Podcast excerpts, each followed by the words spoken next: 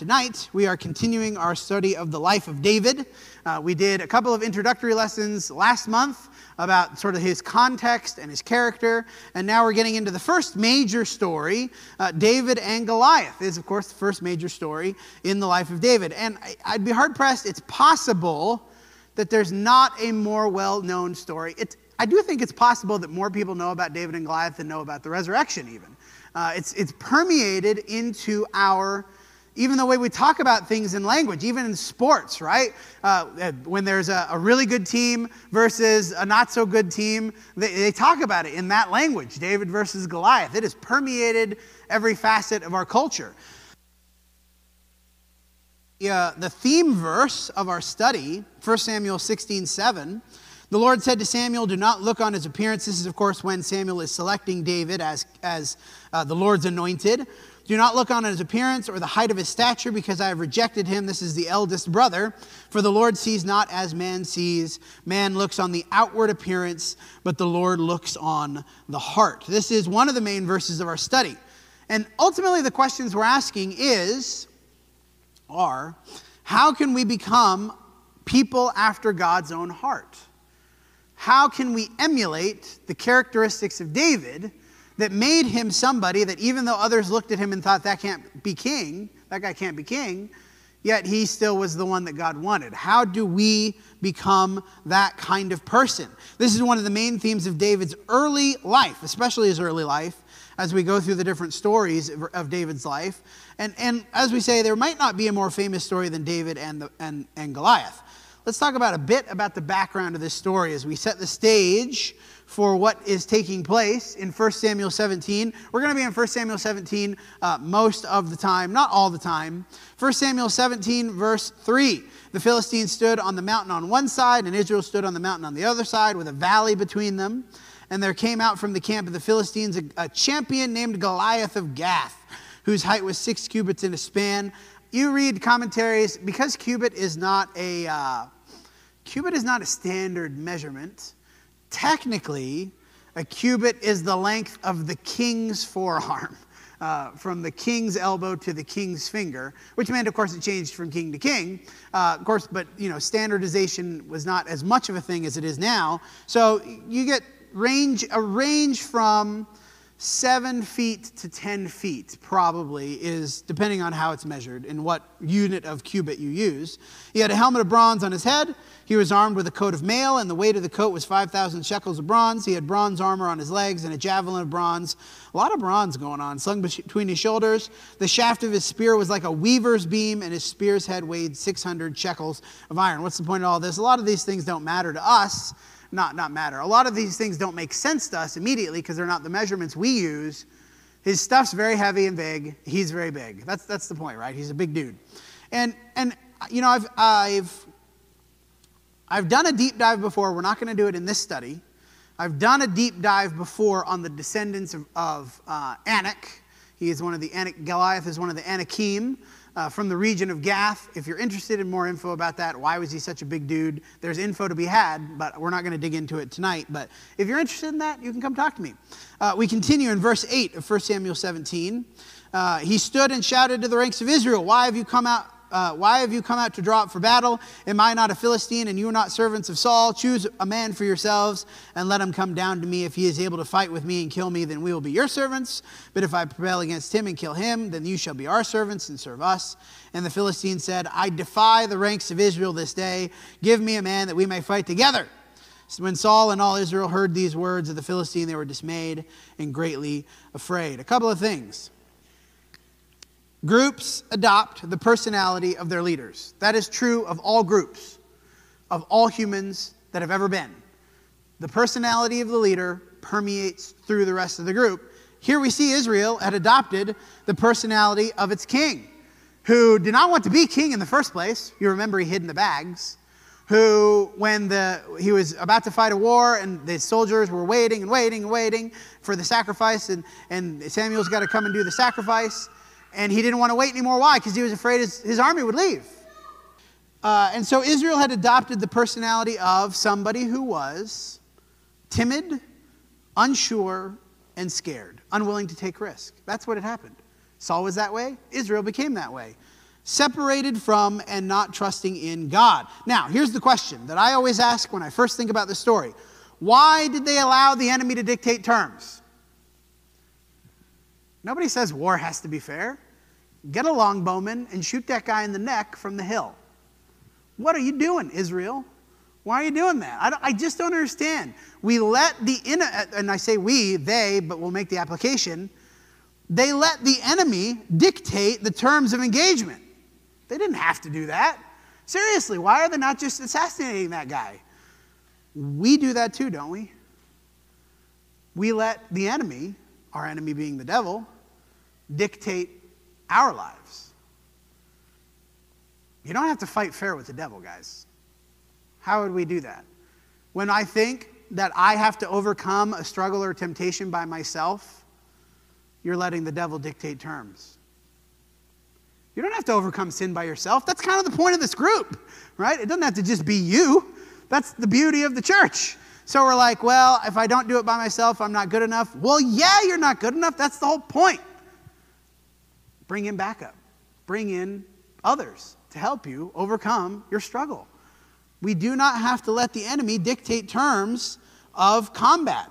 And as we go through the story, we're gonna, uh, we can, of course, allow Goliath to stand in for any number of trials that we face that we engage with either on the world's terms, like the way the world would think about these things, and we let the world, of course, the devil just uses that to trick us, right? That if I don't do things a particular way, according to my culture, or according to tradition, or according to my family habits, then I haven't done them in the right way.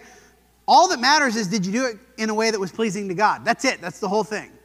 And when we let other things add on to requirements that God has not dictated, you're letting the devil dictate how you fight him, and you're going to lose. Right? We keep going. James, oh no, not yet. James 1, 2 through 4. Count it all joy, my brothers, when you meet trials of various kinds, for you know that the testing of your faith produces steadfastness, and let steadfastness have its full effect, that you may be perfect and complete, lacking in nothing. 2 Corinthians 4, 4 and 5. In their case, the God of this world has blinded the minds of the unbelievers to keep them from seeing the light of the gospel of the glory of Christ, who is the image of God. For what we proclaim is not ourselves, but Jesus Christ is Lord, with ourselves as your servants for Jesus' sake. The second verse, particularly, of course, we think about the trials. Israel was not excited about this. And they could have been, right? They could have been excited. Here we have a chance to defeat one of Israel's enemies. This is going to bring a lot of glory to God because look how huge that dude is. He's, they think he's so great. We're going to bring so much glory to God when we go forward and he gives us the victory. They could have had that attitude about Goliath. Just like we could have that attitude about trials. Because why? Because what 2 Corinthians 4 says. It's not about me, it's about Jesus. It's not about how great I am. If it is about how great I am, then what will be the result? Failure will be the result. Because I am not sufficient. But I don't proclaim myself, but Jesus Christ is Lord. We cannot let the devil blind us. Our enemy wants to create battlegrounds advantageous to himself, ultimately to isolate and separate us. Why did, he why did Goliath not just attack the whole army? Because he knew he couldn't defeat the whole army. So he tricked them into trying to send one dude. Now, the irony of the story, not the irony, of course, the beauty of the story is that God can even use that circumstance to accomplish his victory, which we'll see as we go to the setup. As David, of course, is not there at the beginning, he is off tending sheep. And we read this last week. No, last month, uh, playing, the, the, uh, playing music for him to calm his spirit. And there's a verse that says he's going back and forth between Saul and playing music for him, and then back to tending sheep, and then back and forth and back. He's been doing that for a while. We don't know how long exactly, but at this particular juncture, he's off tending the sheep. He's not in the camp yet. Verse 16 of, of chapter 17 For 40 days the Philistines came forward and took a stand. 40 days. Can you even remember what happened 40 days ago? It's like, a, what was that? End of April? I don't know. That's a long time, guys. Like, all of May what day is it? Sixth? Even just from the beginning of May, that they've been sitting at this camp and he's been coming every day, morning and evening, and issuing this challenge. That's a ridiculously long time. Then David rose early in the morning. Of course, he goes, leaves the sheep, and comes and brings provisions to his family. Uh, he took the provisions and went as Jesse had commanded him. He came to the encampment, and the host was going out to the battle line, shouting the war cry. And Israel and the Philistines drew up for battle, army against army you get the sense that they've just sort of been doing this every morning and evening, and they've just sort of been drawing up for battle and then going back to the camp and then drawing up for battle. David left the things in charge of the keeper of the baggage and ran to the ranks and greeted his brothers. As he talked with them, behold, the champion, the Philistine of Gath, Goliath by name, came out of the ranks of the Philistines and spoke the same words as before, and David heard him. That is a ridiculous story. 40 days. they gather up for war ready to go. One guy comes out, even if he's huge, issues a challenge, and they slink back afraid. Verse 28. Now Eliab, the eldest brother, heard when he spoke to the men, uh, heard that David was there and was, was hearing what was going on. And Eliab's anger, of course, this is the guy, right? Eliab is the guy that we previously read. Samuel sees him, and Samuel's like, oh, yeah, this definitely is going to be the king. And this is who God said. Don't look at his outward appearance. I don't look at the outward appearance, I look at the heart. That was spoken of Eliab. Eliab's anger was kindled against David, and he said, Why have you come down? And with whom have you left those few? Look, look at the insult here. This is an insult as only a brother could give. Who have you left those few sheep in the wilderness? Not only do you not have a lot of sheep, you should be with them. What are you doing here? I know your presumption and evil of your heart, for you have come down to see the battle. Now, Oops, I'm getting ahead of myself. As we see the theme, did Eliab know David's heart? No, of course he didn't. He presumed to know David's heart, just like we presume to know the hearts of others, just like, to be fair, Samuel presumed to know when presented with Eliab. Oh, this has got to be the king. Samuel's presuming there. He doesn't know. Eliab's presuming here probably out of maybe jealousy, maybe resentment, Maybe a little bit concerned for his brother. Get out of here. You don't want you to get killed, maybe. But we know, of course, that Eliab is wrong here. He's not come down to see the battle, he's come down to give the supplies from his father. Now, I guess he did leave the baggage. He is right about this. David did leave the stuff with the baggage guy and went down and saw the thing. So maybe he's a little bit right. But it's not out of the evilness of his heart. And so, what does David do? He goes and he is upset and angry. And I want to pause at this moment in the story the anger of David. He sees what's going on. Presumably, he asks around about the 40 days. And he's angry. Angry at Goliath, yes, but also angry at Israel. What are you, what are you guys doing? Why are you letting him talk that way about God? How could you be doing this? That is the marker of a man after God's own heart, who will not stand for his heavenly Father to be besmirched. He will not stand for those to talk ill about his God, especially those who should be doing something about it. We keep reading in verse 34. He goes to Saul, of course, we know, and says, What? Let me at him. Basically, let me at him. I'll, I'll take him. And Saul is, is, says, You can't do that. You're just a boy. David says to Saul, Your servant used to keep sheep for his father. And when there came a lion or a bear, he took a lamb from the flock, and I went after him and struck him and delivered it out of his mouth. If he arose against me, I caught him by his beard. Caught him by his beard. I just want to picture that for a minute. Like, a bear is a pretty big thing, guys. How big is a lion or a bear? I mean, really? He just grabs him. He arose, I caught him by his beard and struck him and killed him. Your servant has struck down both lions and bears, and this uncircumcised Philistine shall be like one of them, for he has defied the armies of the living God. And David said, The Lord who delivered me from the paw of the lion and the paw of the bear will deliver me from the hand of this Philistine. What gave David confidence? We could use the word here faith. What gave David faith that God would continue to do what he had done? The past thing that God had did, right? What David had experienced in the past is what gave him confidence for the future. The things that he had experienced in the past, which could have, and, and again, we're thinking about what makes a person a man after God's own heart. He could have had the attitude I'm so awesome. I've killed lions and bears. Don't you know that I'm so great?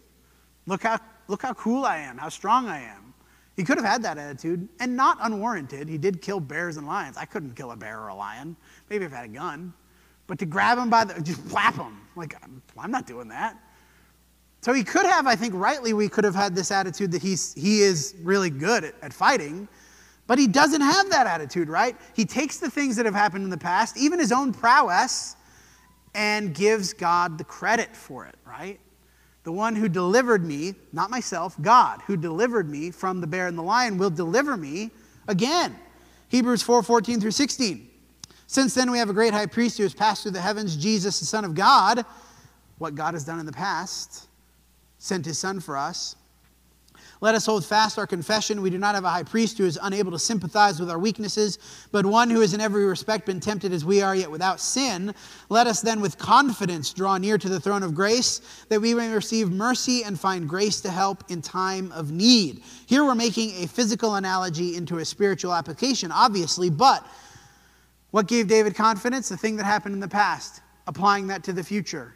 What gives me confidence? If God would send his son to die for me, if Jesus would demonstrate his empathy and his compassion for me in being willing to undergo such great turmoil and stress, why would he not continue to help me? Jesus is not going to go through the whole business of the cross just to abandon me now. He will continue to give me the mercy and the grace and the help because he's already done the hardest part. It would be foolish of him, and we know he's not a fool, to invest so much into us only to let us fail after the hard work. He wants to keep helping. Each victory of faith strengthens us for the next trial. If what? If what? If we do what David did and give God credit for the victory. If we make it about us, it doesn't help us with the next thing. But each time we have a victory of faith, whatever that happens to be, enduring a hard thing, having a hard conversation, uh, resisting a temptation, bringing somebody to Christ, whatever it may be, we have victories, and if we give God the credit, it builds our trust in the next challenge. But if I make it about me and how great I am and I was so awesome, then yes, in the next challenge, what? Inevitably, I'm going to fail and fall. We keep reading. The conflict as we come to the climax of the story. And I love this picture. This is a great picture. Look at him. Ridiculous. Which is exactly what happens, right? He's been given, he's given, he's given this awesome armor, and he probably looked very similar to that. Just absolutely ridiculous. Verse 38 Saul clothed David with his armor.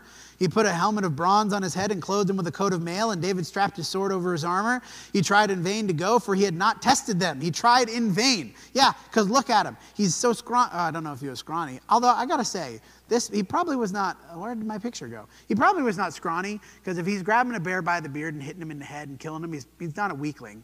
Uh, but he is small, probably, right? Because he's a youth. He's not used to this kind of armor. He's not used to, to doing this kind of thing.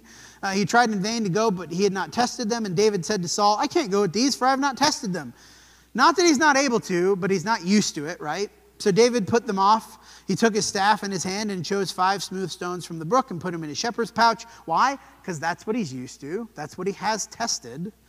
His sling was in his hand, and he approached the Philistine.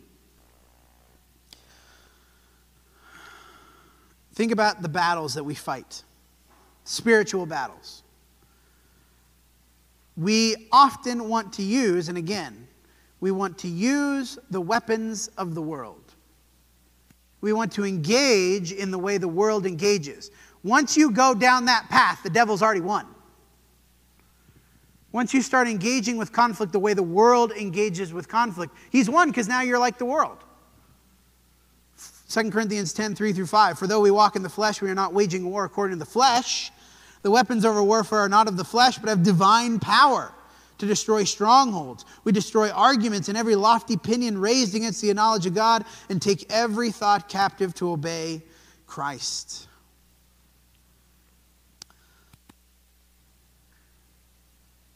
Conceive of Goliath. Let's say, let's split the difference nine feet. Could be as much as 10, could be as little as seven. I did some interest, there's some interesting research about genetics over time, genetic statistics over time. It's probable that the average Israelite was between 5'3 and 5'7 at the time. Who's 5'3 in here? Anybody 5'3 in here? Pam. Think about Pam or, or BJ.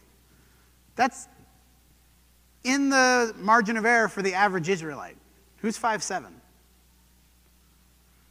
Oh, perfect. Lee and BJ. Oh, ah, just a great pair for this.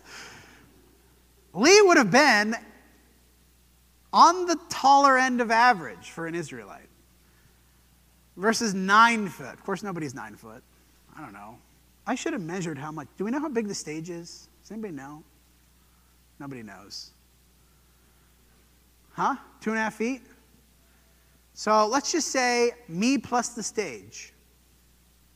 Me here. So imagine. Hey, Lee, come up here for a minute. He didn't know I was going to do this. No.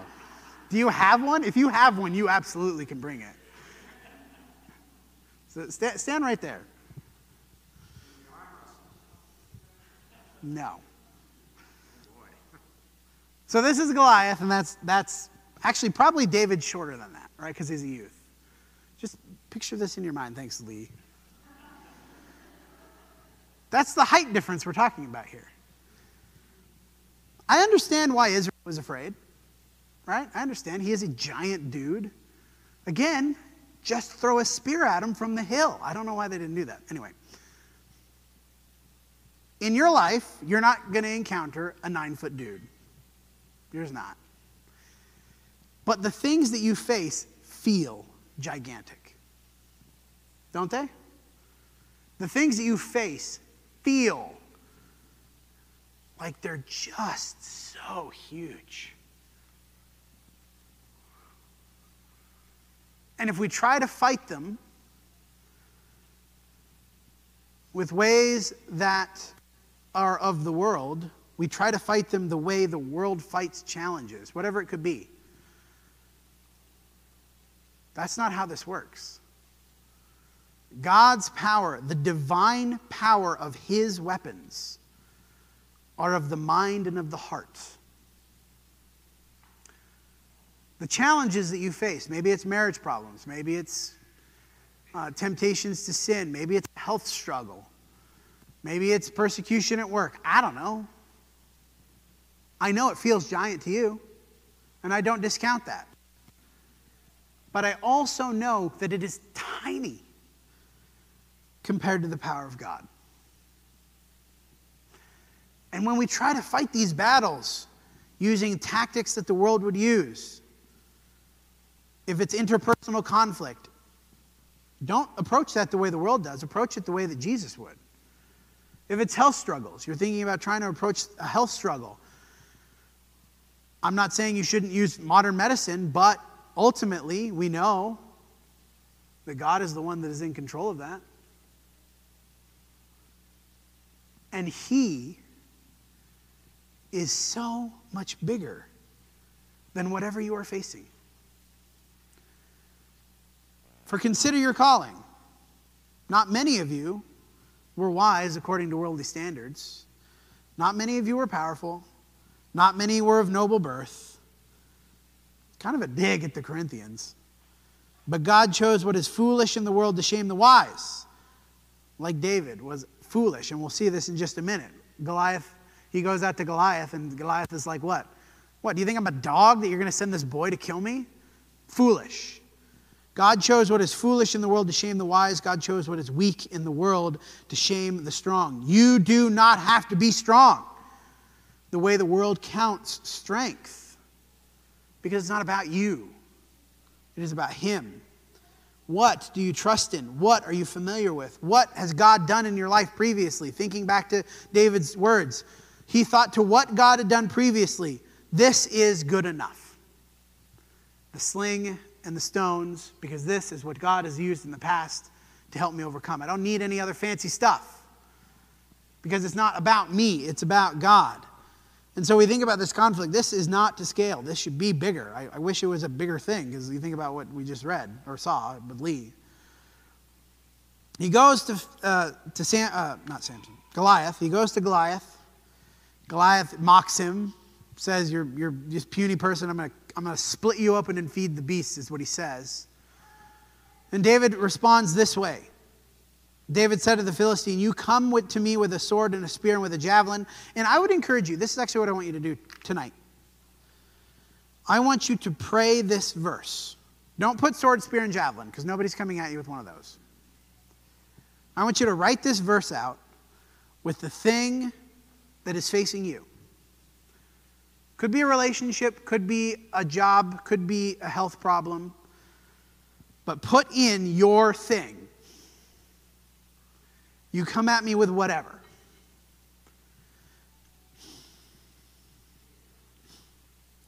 And what does David say? But I come to you in the name of the Lord of hosts.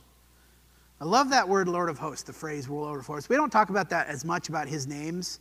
One of the things that he's called the Lord of hosts, what does that mean? The commander of gigantic armies. Of course, it evokes really what Jesus says in the garden Do you not know that I could call and he would send what? 12 legions of angels? That's the host. The God of the armies of Israel, whom you have defied, this day the Lord will deliver you into my hand. I will strike you down and cut off your head. When you're praying this, maybe don't use cut off your head. Put in what it would be to be victorious over your problem, whatever it is in your life. And I will give the dead bodies of the host of the Philistines this day to the birds of the air, the wild beasts of the earth, and all the earth may know that there is a God in Israel. All the assembly will know that the Lord saves, not with sword and spear. For the battle is the Lord's, and he will give you into our hand. We sing that song, don't we? In heavenly armor will enter land, the battle belongs to the Lord. No weapons is fashioned against us will stand. I like that song. Ray leads it. Is Ray here? Ray's not here. Could have had him here right now. We all face our giants, but they are not really that gigantic in the face of our God. We know, of course, the end of the story, right? Picks up a stone, slings it at him. I was literally just talking to Gideon 35 minutes ago, and he said, Dad, why didn't Goliath have armor on his forehead? It's an interesting question. He did have a helmet, a helmet of bronze, right? Obviously, it was not the kind of helmet. There are some kinds of helmets that do sort of swoop down and they have like a guard here. He obviously didn't have that kind of helmet. But ultimately, it wouldn't have mattered if he had a helmet with that. They would have hit it somewhere else. Because it wasn't about David, it was about God, right? So he hits him right here. He drops, he falls over. David cuts his head off. Victory is victory is David's. This boy, this youth was victorious not because he was so great, and he knew that. He said it already. The Lord who delivered me out of the hand of the bear and the lion. Not, I'm so awesome and killed the bear and the lion, so I'll kill the Goliath too. The Lord who delivered me out of the hand of the bear and the lion will also deliver me from this Philistine. Your problem, whatever it is, the Lord who delivered you from the power of the devil can deliver you from that problem. Because whatever problem you're facing, it's not worse than the power of sin. It's not worse than the fear of death. These things are temporary. We'll end with 1 Peter 5, verse 6. Humble yourselves, therefore, under the mighty hand of God, as David humbled himself under the mighty hand of God, so that at the proper time he may exalt you. Not that I'm going to exalt myself, but God will exalt me. Now, fortunately for David, the proper time for him to be exalted was right now. I'm going to exalt you in front of the hands of the Philistines. Casting all your anxieties on him because he cares for you. Be sober minded, be watchful. Your adversary, the devil, there is an adversary, there is a lion. Seeking someone to devour, resist him firm in your faith, knowing that the same kinds of suffering are being experienced by your brotherhood throughout the world. And after you have suffered a little while, the God of all grace, who has called you to his eternal glory in Christ, he will restore, confirm, strengthen, and establish you. I don't know what suffering you're facing. I know that it is not eternal. It's not eternal. Maybe you won't get relief in this life, that's a possibility, but you will have relief and victory. He will restore, confirm, strengthen, and establish you. He will do that. That's not an, that's not an optional. It's not he may do that.